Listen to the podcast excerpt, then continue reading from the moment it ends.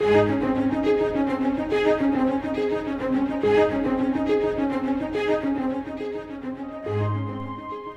Lord is always at work in our lives, teaching, purging, guiding, and strengthening. In the little book of Haggai, we learn great truth about His work in us and how we are to work with Him. Welcome to God's construction zone. Let's join Scott Pauley now as we study together.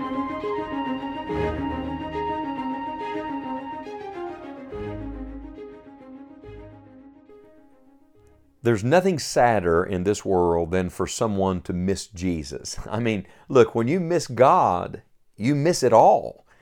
And in fact, it's not just lost people who miss the Lord. You see, when a person rejects Christ as their personal Savior, they miss the Lord for all eternity. But did you know it's possible for believers to miss the Lord? That God could be at work in your life today and you could miss it? Uh, that right at hand, Jesus passes by and we miss what the Lord is doing.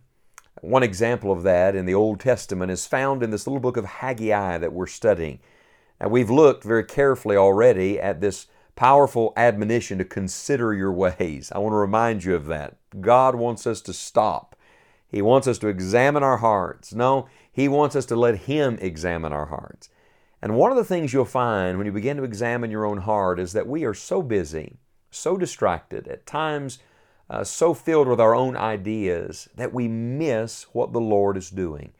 Haggai chapter 2, verse 1 begins this way In the seventh month, in the one and twentieth day of the month, came the word of the Lord by the prophet Haggai, saying, Speak now to Zerubbabel, the son of Shealtiel, governor of Judah, and to Joshua, the son of Josedech, the high priest, and to the residue of the people, saying, Who is left among you that saw this house in her first glory? And how do you see it now? Is it not in your eyes in comparison of it as nothing? Yet now be strong, O Zerubbabel, saith the Lord, and be strong, O Joshua, son of Josedech the high priest, and be strong, all ye people of the land, saith the Lord, and work, for I am with you, saith the Lord of hosts. According to the word that I covenanted with you when ye came out of Egypt, so my spirit remaineth among you, fear ye not.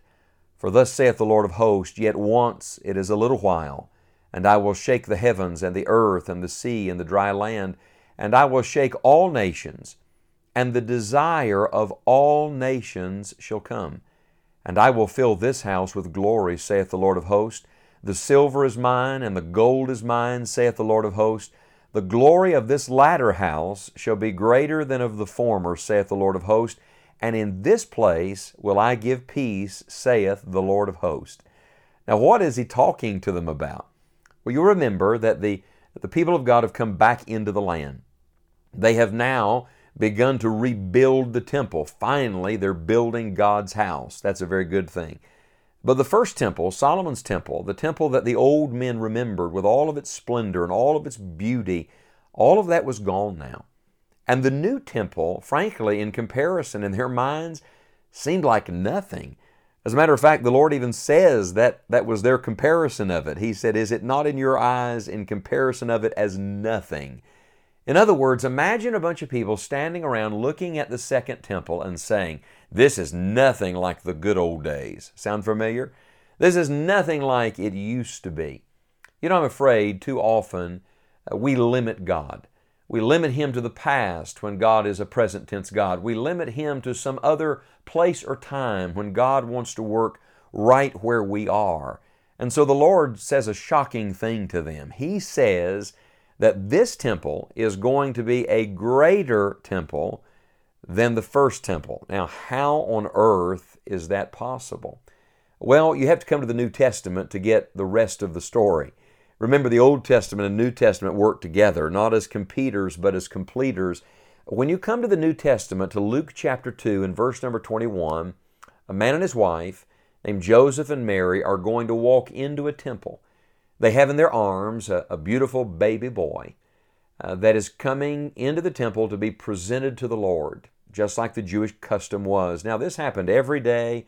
This happened with all Jewish families, but this day was different.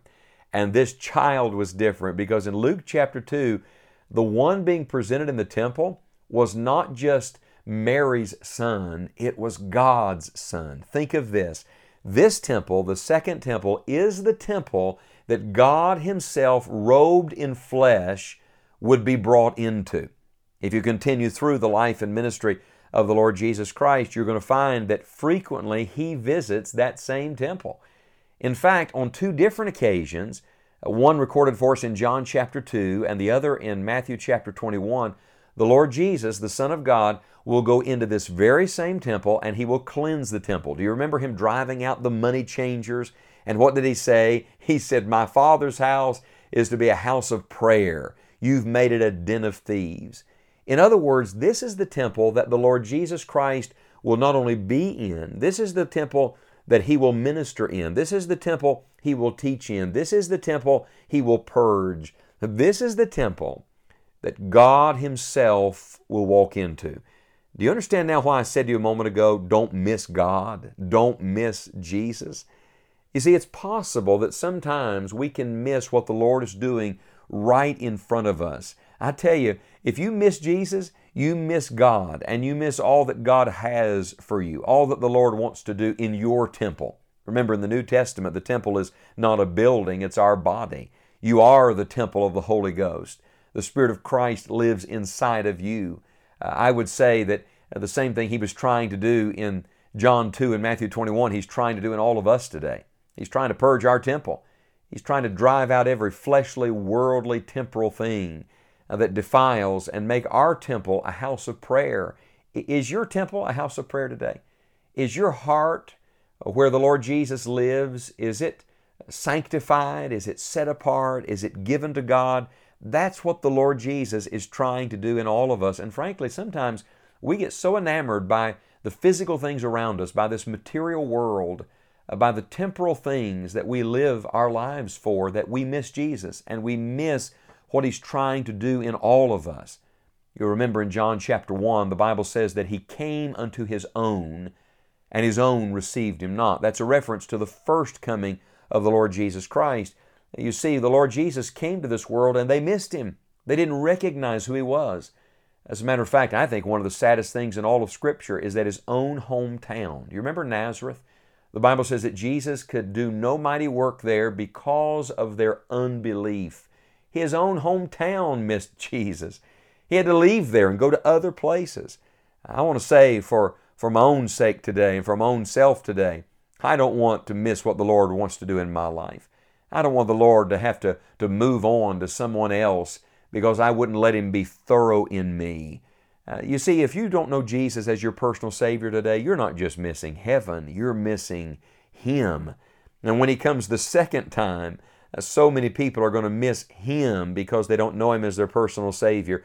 If you don't know the Lord Jesus, my word to you today is this don't miss Jesus. Put your faith in Christ and Christ alone for your soul's salvation. Call upon Him now Say, Lord, be merciful to me, a sinner.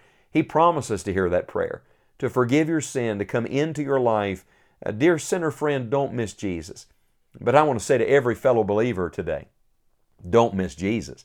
You may know Him as your Savior, but I tell you, that's just the beginning of His work. He has so much more He wants to do in your temple, in your life.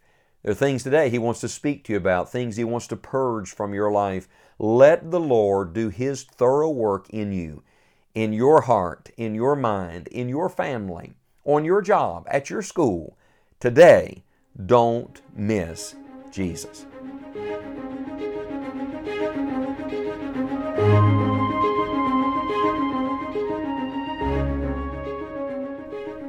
If you have been helped by the teaching of God's Word today, we would love to hear from you and hope you will share enjoying the journey with others. Communicate with us online and find further resources at scottpauley.org. May God do His mighty work in you today.